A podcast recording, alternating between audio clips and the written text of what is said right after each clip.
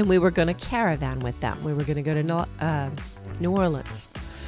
And unfortunately, we got on I-10 going through Florida, and all of a sudden, boom, they lost a tire on I-10 in Florida, which is a really busy interstate.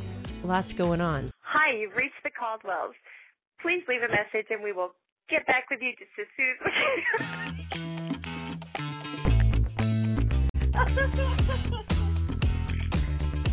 Welcome to the RV Work-Life Balance Podcast with your traveling nomadic hosts, Sherry and Russ Caldwell. Hey, that's us. We're living the dream, working from home, baby. No matter where home is.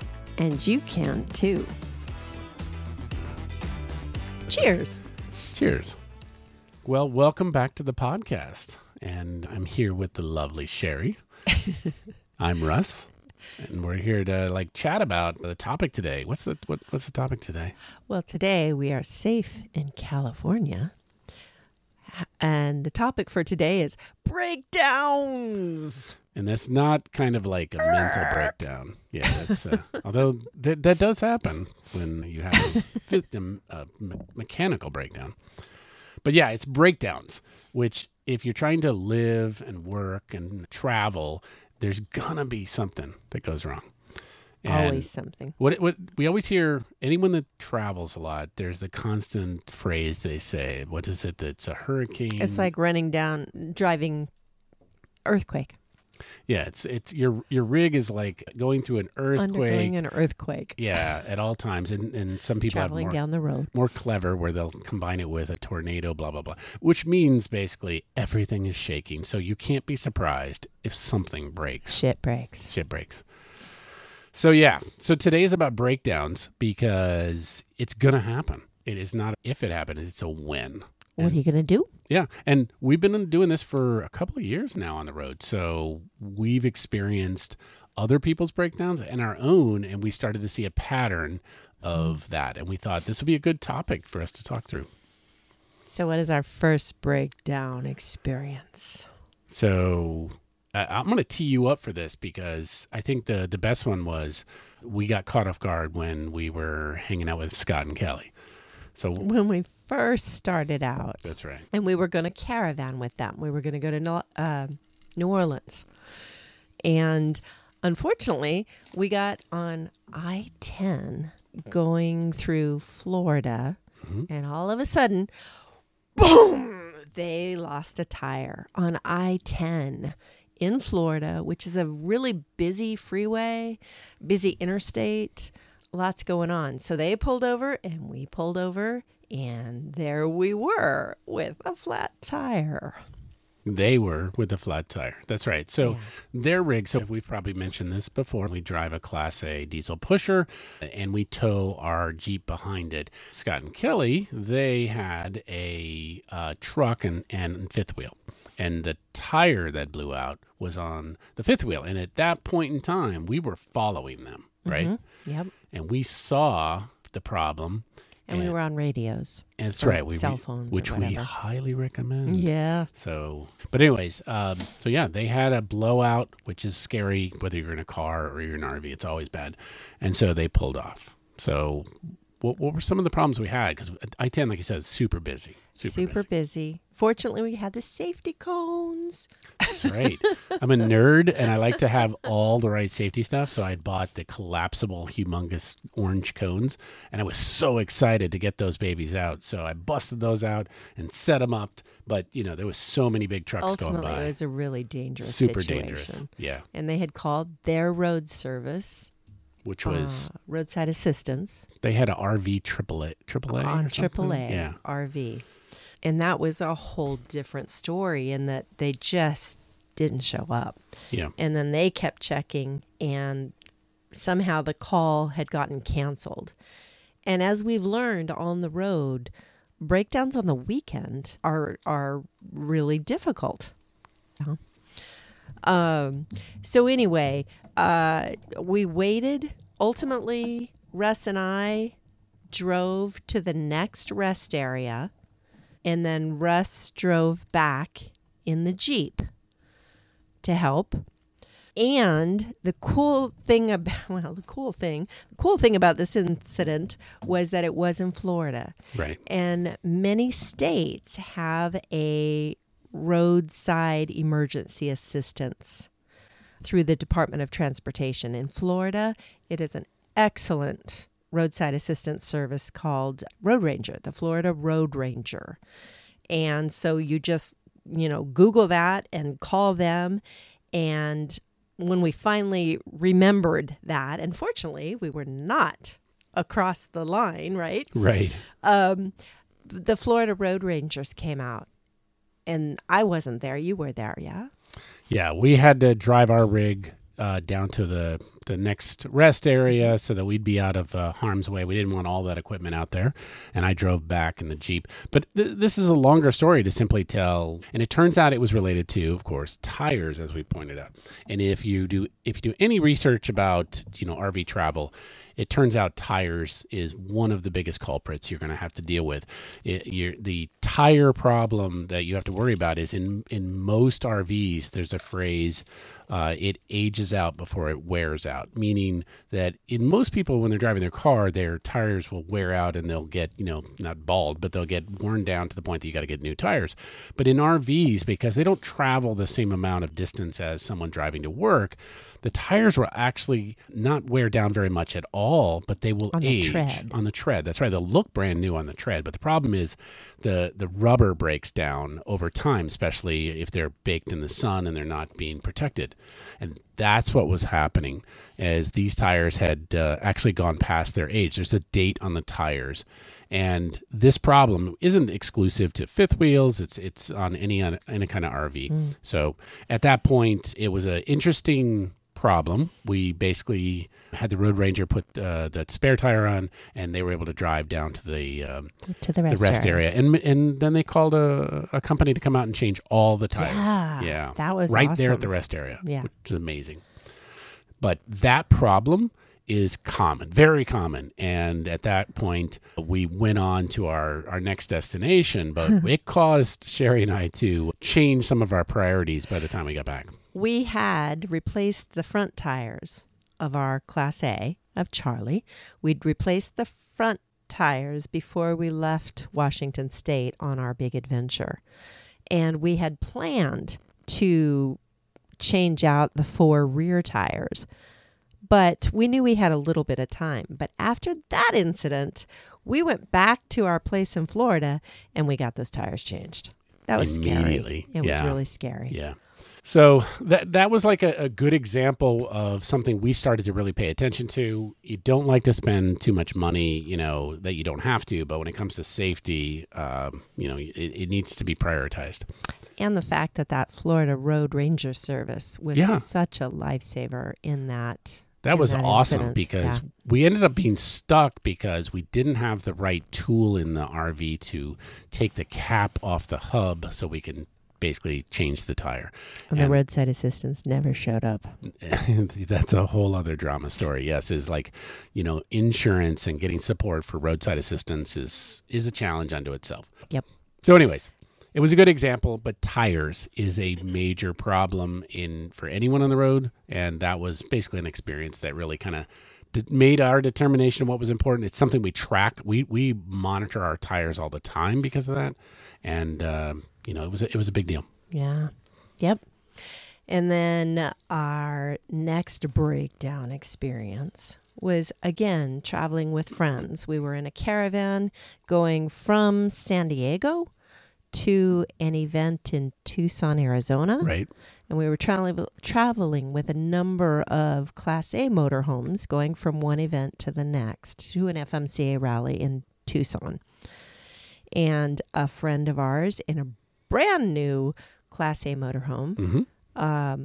Don? Don. We passed him on the side of the road. He had left a little before us, so we were shocked when we saw him on the side of the road. And he had texted and said, hey, I'm on the side of the road. And it was a belt, right? That's right. He'd broken a belt, and he had a brand new motorhome. That's right. But what we learned from that experience was the importance of a emergency road kit. That's right. That you carry these spare parts and pieces and bits with you, such that if you do have a breakdown like that and you're on the side of the road, the chances of a mobile RV repair unit coming to help you and carrying whatever belt that is or filter or whatever is very small that they have that part. And this was on a Saturday? Yeah, maybe? We were doing a weekend move, yeah. It was on a Saturday. And breakdowns on the weekends are especially concerning because it's hard to find help. Ultimately, Don was able to get the belt that he needed, and then he needed the tool, the special tool. That's so right. You have to make sure that you have the parts and pieces that are common breakdown items, but then also have the tools that you need to be able to make the repair. And he went on his way. Yeah, and Don's actually a pretty talented guy. Like he's literally a rocket scientist, first off. So he's wicked smart, as they say. But he was actually, given the right tools and parts, Don could do the fix. But not everybody can, including myself. I couldn't have done that fix myself. This is a big Class A diesel engine, and the change for those belts is not trivial. So, but what we do with this is we assume, imagine you're going to be in the middle of nowhere, but there's a small town mechanic there. Now, the mechanic will never have the parts for your big RV, but they may be able to make the change. Part. That's very specific. So having the part is the most important thing. And so there's a set of parts that are highly likely to wear out, and you should always be prepared for those. And in fact, the manufacturer of your chassis or your engine can actually tell you what those are. Freightliner or Spartan. Yeah, Freightliner is ours. And so we call Freightliner and we said, hey, what are the common parts that we need to be prepared for? And they'll walk through the different filters and belts and things like that.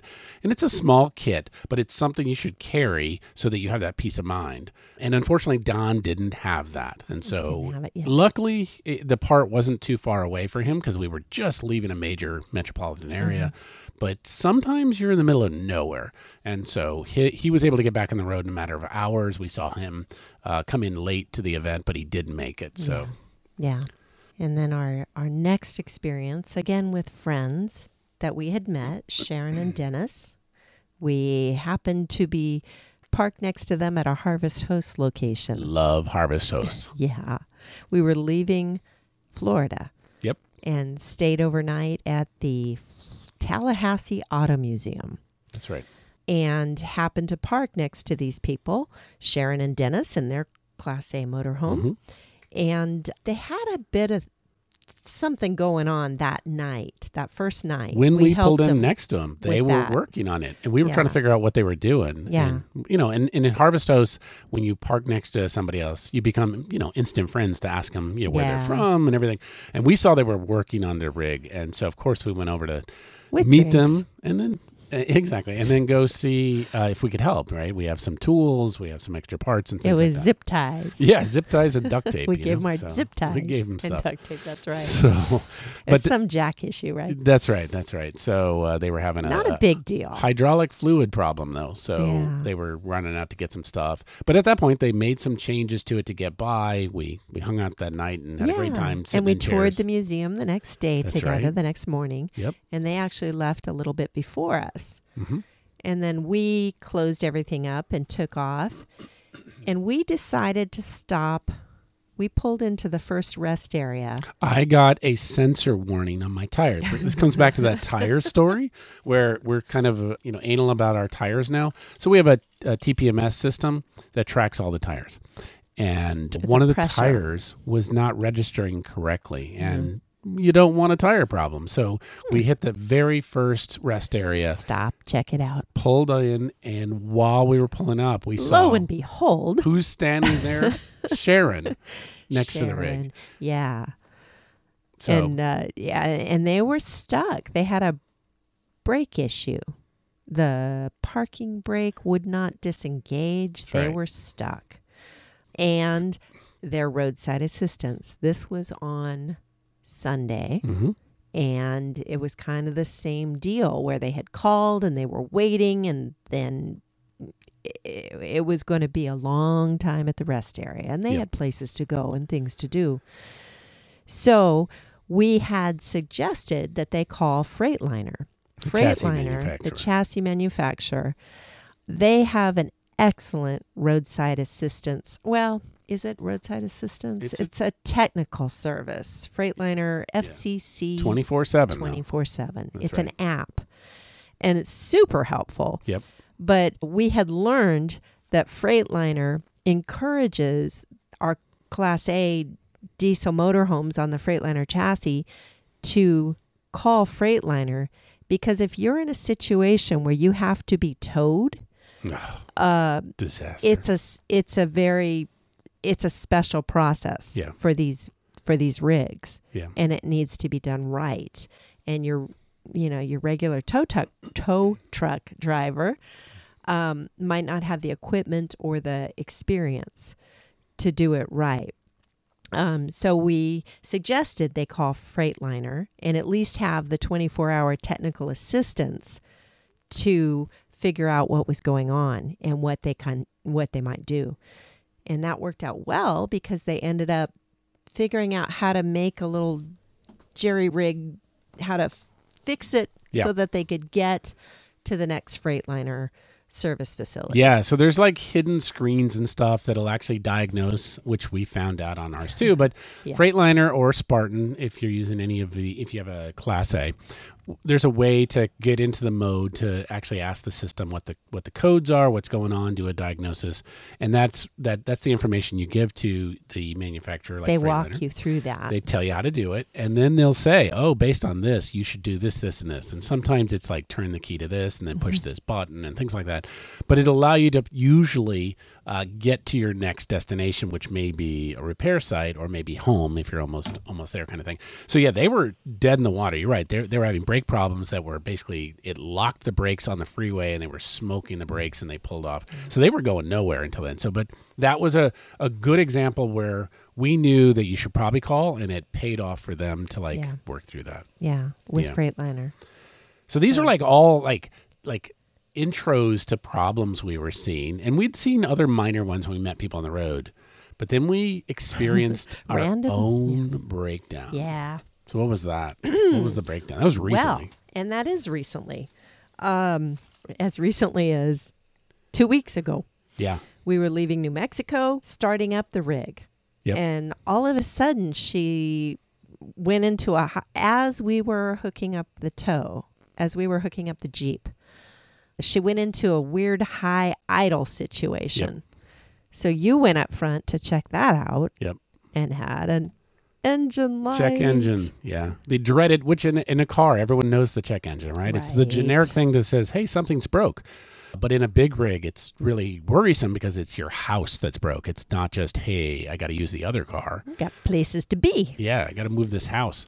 So, yeah, we got the check engine light. And then we got a second light. And we have learned that the first solution is to turn it off and turn it back on again. That's right. And sometimes 90% of the time that fixed the problem. 10% it doesn't. But just kind of clears it. It's amazing. Wakes her up or whatnot. Yeah.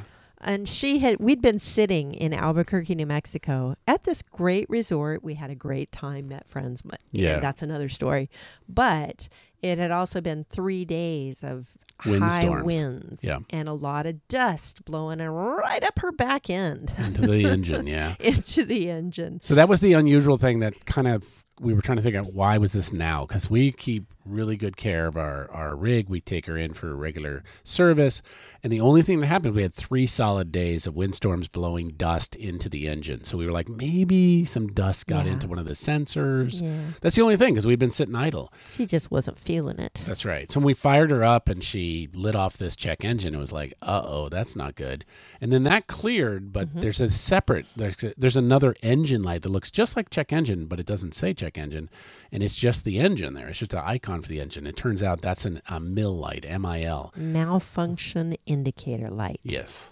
And so, it makes a difference what color it is. That's right. Colors matter. Yellow. So if you're colorblind, get somebody that can check the color, because if it's red, you are in big trouble. Yeah. But yellow is okay. So So we had actually both lights at one point, and then the official check engine went off, and we were just with the malfunction one. So we, of course, like everyone, Googled it and tried to figure out, you know, what does this mean? Right. And decided that based on the research, the MIL light, the malfunction indicator light, we could move and go forward. We knew we were going to have to get some service, but we just wanted to know how desperate this was. Right. How far can you go? How far can you go? And we knew we had a decent trip to make, so we headed out. Yeah. And then I thought that the indicator light went out. It did. You're right. When we did the engine on and engine off. That's right. Turn it back on. It did clear. That's right. So it went off. So we set out, but we were really aware of what was going on and checking on her constantly. And it was then, the fuel, after the fueling. That's right. We decided to go ahead and make an early fuel stop. We went into a truck stop and got her all filled up with diesel. I don't think you did DEF. No. Because we don't fill it with DEF every stop. Yeah. But damn, as soon as we pulled out of that truck stop. On the on-ramp to the freeway, I gunned it to get on there. That light went off. The check engine and the MIL light went off. Yeah. So we only made it to the very next exit, and we pulled off. Pulled over on the side of the road on this exit. It was out in the middle of nowhere, so there wasn't a lot going by. It was not busy or anything. But we sat there, turned it off, and turned it back on again. That's right. Hoping. Several times. Yeah. Like maybe it's 3 or 4 times this time. Eventually, then we start the research, looking on Google to find out the status of these indicator lights, and also that Freightliner app. This is where we started to take our own advice, right? Like we had told other people, hey, you should do this. You should. So at this point, everyone had Google, of course. We've done that. But it was like, you know what? Okay, now it's time to call Freightliner. And we did. And that was extremely helpful. Now, at the same time, we had made multiple calls. We also called CoachNet, our roadside assistance. Thank you, roadside assistance. And we told you, you know, some of these other people had problems with theirs. And CoachNet has a good reputation. And, you know, they did their best to try to help us. But I'll be honest, they quickly, you know, decided we're going to have to tow you. Well, that was not good. Because we called and we talked to the first person who then refers it to the tech, the RV tech, who then called us back and reassessed our situation. The first question they always ask is, are you in a safe place? And we're like, well, we're sitting on the side of the road at this exit. And you're able to tell them what exit you're at. And so they know what the situation is. And we were safe. Yeah. But not the best place to be. No, there was also another truck behind us. He was working on his rig too. Yeah. So, but we were off the main road. Yeah, so we it wasn't safe. An I-10 situation with the safety cones or anything. In fact, we decided to have snacks there while we waited, so it was that safe. We were doing our research and checking everything. But so in between calling CoachNet and then the tech calling back, we had called Freightliner. That's right. To talk about the codes, and they were able to assess and do some diagnostics and tell us more about what was likely to be happening. This was the cool part, was I didn't know how to get to some of these menus, so he said, you're going to push this button and push. Mm-hmm. There's a little joystick on the side of our RV here about how to get to screens, and he showed me how to get to the screens where I could actually diagnose and do some cool stuff. So it brought up the codes, and it threw 2 codes that have 2 sets of numbers, and we read those numbers to him because we didn't know what it meant, and he explained that represents the sort of fuel pressure and it was basically struggling to get fuel, which is interesting because we had just fueled up, right? Mm-hmm. We were like, maybe we put in bad fuel or something, right? So, but we did sit there and talk him through it. It was like, hey, can we keep driving? Because we were, 1, stuck in the middle of nowhere, and 2, we were trying to decide, can we make it to our actual destination before we have to, you know, get it fixed, or do we need to change plans? How critical is this issue? That's right. We don't want to break our engine, right? But at the same time, if it's not critical, always err on the side of caution. That's right. Absolutely, it's our house, so we're like, don't have her catch on fire or anything bad. So, right.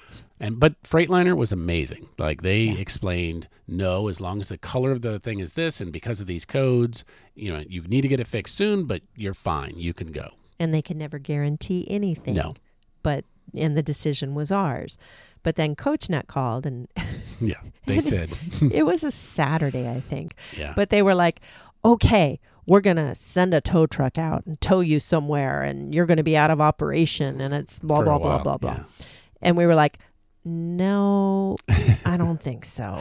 Thanks, though. Yeah. And that's not an easy thing to do, but you're the one sitting there by the side of the road. You know your coach, you know what's going on.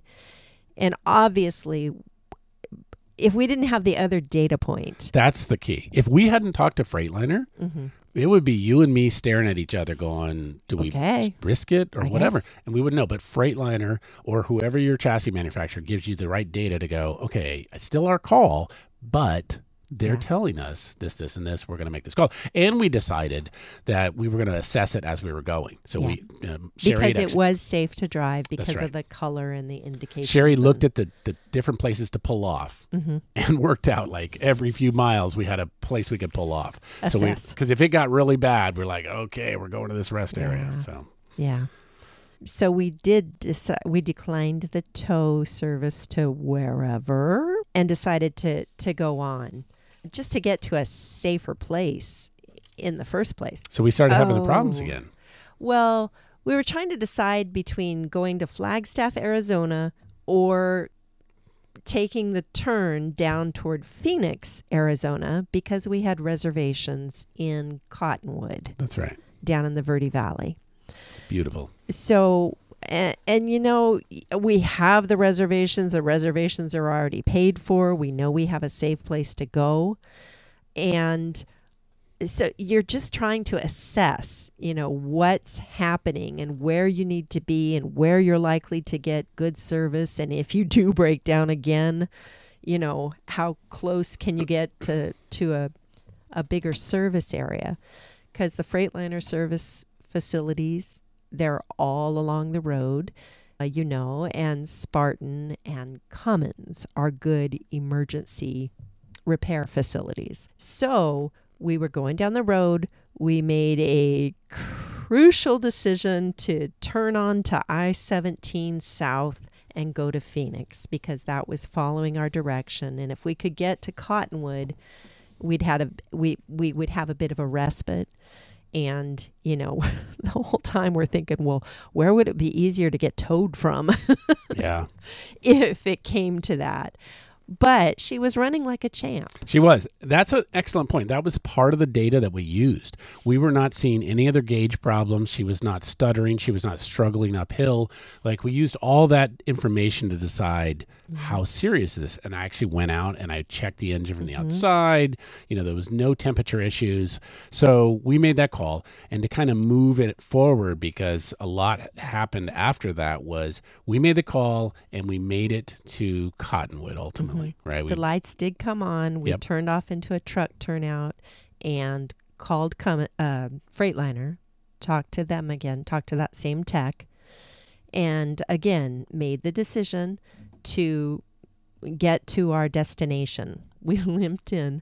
Well, we didn't really limp in. No, she was doing great, good. But the fear and the stress and the anxiety of watching over everything.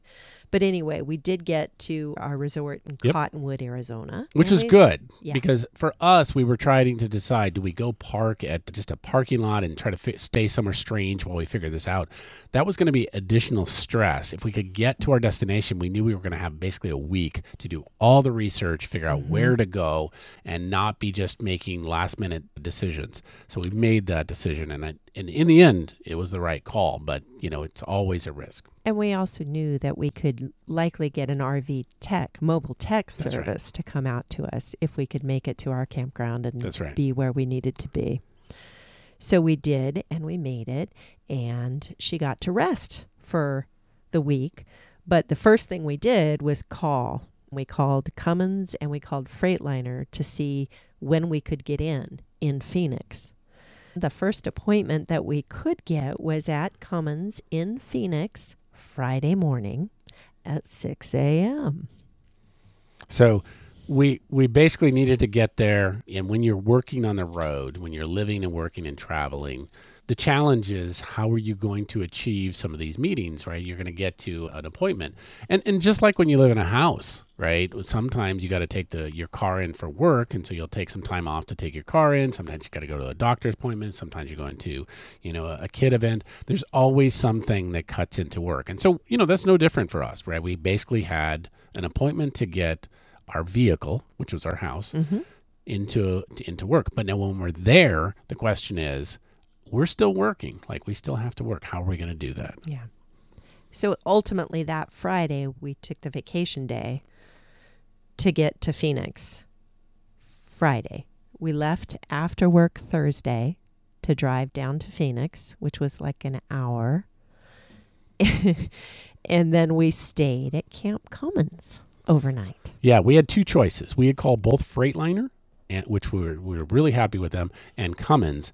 And we essentially chose Cummins for two reasons. One, the main one was they could get us in a little bit sooner. And two, in the location we were going, they had slightly better reviews, right? Yeah. They weren't bad reviews for Freightliner, but they were definitely better for Cummins. So we said, like everything you buy, it's like the reviews matter.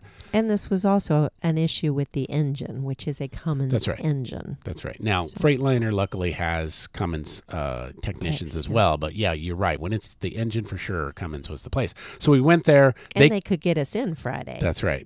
So we went there. Luckily, as we pulled in, we were able to back in. And they jokingly call their parking lot Camp Cummins, because if you have to camp there, they have 50 amp power and there's room for multiple rigs there. But it's a parking lot. It is a parking lot. It's nothing fancy. In the industrial underbelly. But it was quiet. So Phoenix. It wasn't like it was noisy or anything. But so we did that, and it's important because we knew at that point we were hoping the next day, Friday, magic was going to happen. They were going to diagnose it, fix it, and send us on our way. That was our dream. And that we could drive out by 5:00. That's right. Yeah. And so fingers crossed, we woke up. They told us be in line. We pulled the rig up in line by 6 or 7 or something, and tossed them the keys. And then we went and had a fantastic breakfast, which was awesome. And then, we got to go tour a little bit of Phoenix while they did this diagnosis. Dutch Bros. That's right. Dutch Bros. We got coffee, went to the park. There's a cool park. Yeah. So, we filled the time just like everyone else. But, we kept checking in. They would call us. We'd call them. How's it going? And the diagnosis for a big rig is challenging. They got to take apart a lot of pieces to get in there. And then they pointed out ahead of time the way their process works is they plug in the computer and they keep checking as they work their way back. So they warned us. Diagnostics. That's right. So to kind of move it forward. At like $200 an hour. Yeah, we don't want to think about that right now. It's painful. But we just wanted to, at that point, we were like, the money was less important than getting back on the road, because we needed to be certain places and we're working, right? We're not just retired and traveling. We have to be places. So by near the end of the day, they had given us an update. They discovered what it was. It did match the codes, which is actually kind of cool that the codes were, saying the right thing, that they had found blockage in the fuel system. So that was the good news. They figured it out and figured out where the part was. Bad news was they weren't going to get it fixed that day.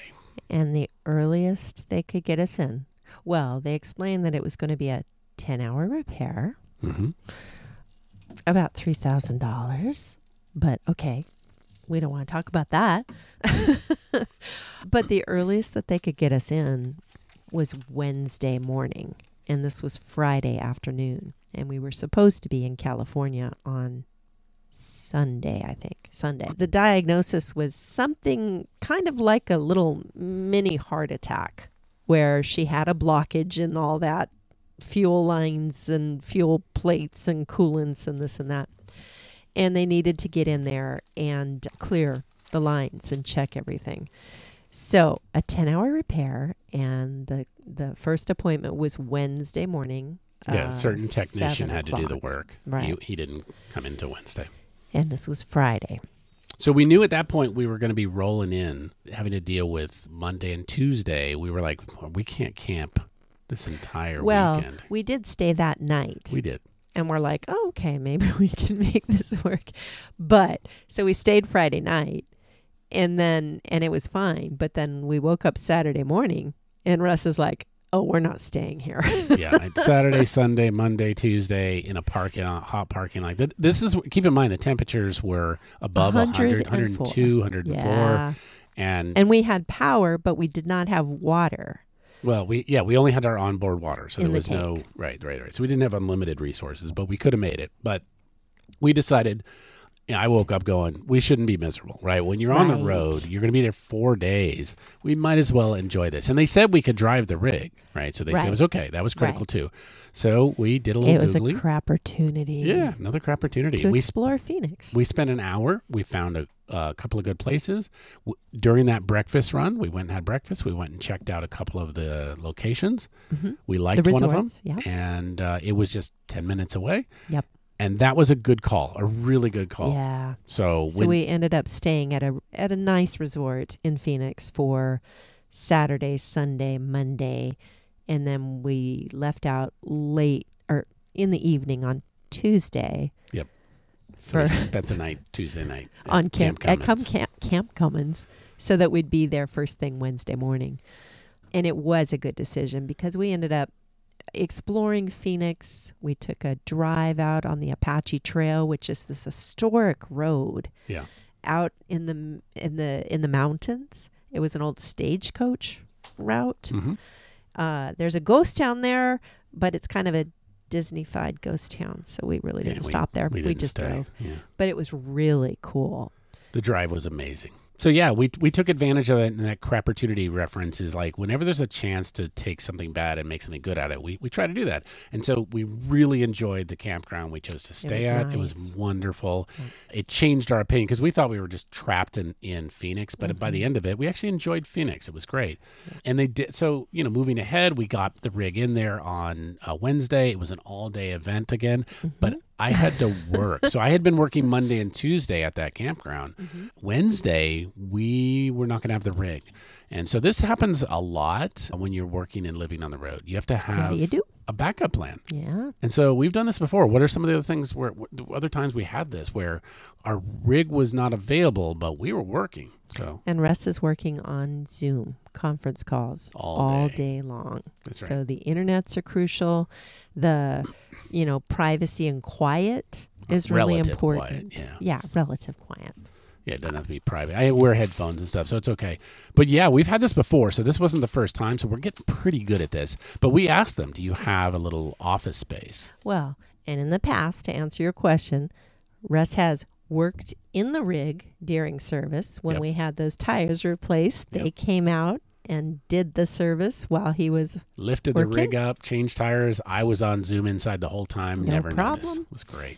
You have worked in a customer service lounge. A lot of the truck repair facilities and NIRVC, they have customer lounges where you can go and wait. That can be a problem when he's trying to be on Zoom because he's really loud. I am loud. You wouldn't tell from this though. I'm really quiet here.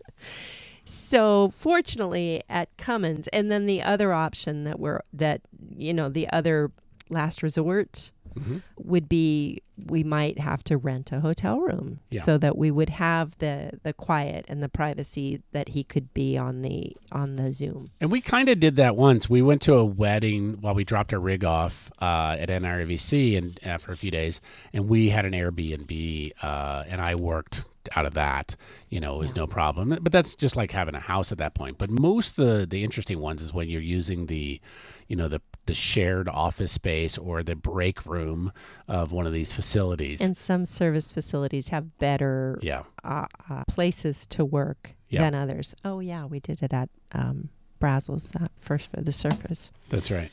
And so, a big part of what we do is because we work online, we'll cover this in another podcast, but how we handle internet. So being able to bring our own one or more different internet feeds in there was not a big problem. But, sometimes like this time at Cummins, we were in the middle of this cement and metal building, which did not have very reliable connectivity outside. But we made it work, but it was sketchy at best. But I survived through that. I stayed through all the calls. And the key for me is as long as I can do my job and my customers and the people I work with have no idea because I'm able to get through the work where there's no... It doesn't affect your job. It doesn't affect my job, then I'm good. And I work really hard to make sure that that's always the case. And so having services available, like our room or business thing, is really important. Yeah. Business facility they did at Cummins. Yeah, there was once I tried to do it in the car once, and that was a disaster. So working in our car was not good. But all the other times when you could just find a safe corner, it's all good. So, and generally the service facilities and the people there are super helpful on working with you, especially when you're full time on the road. They have been, in our experience, great and very flexible. But renting a hotel room is always an option. And we have had friends that have rented or stayed in a hotel for a couple of weeks in certain situations, depending on the complexity of the repair. And so this kind of starts to wrap it all up in the sense of like, you have to have things you've thought through in advance. You got it. For one, don't be surprised. It's going to happen. So you'll deal with it.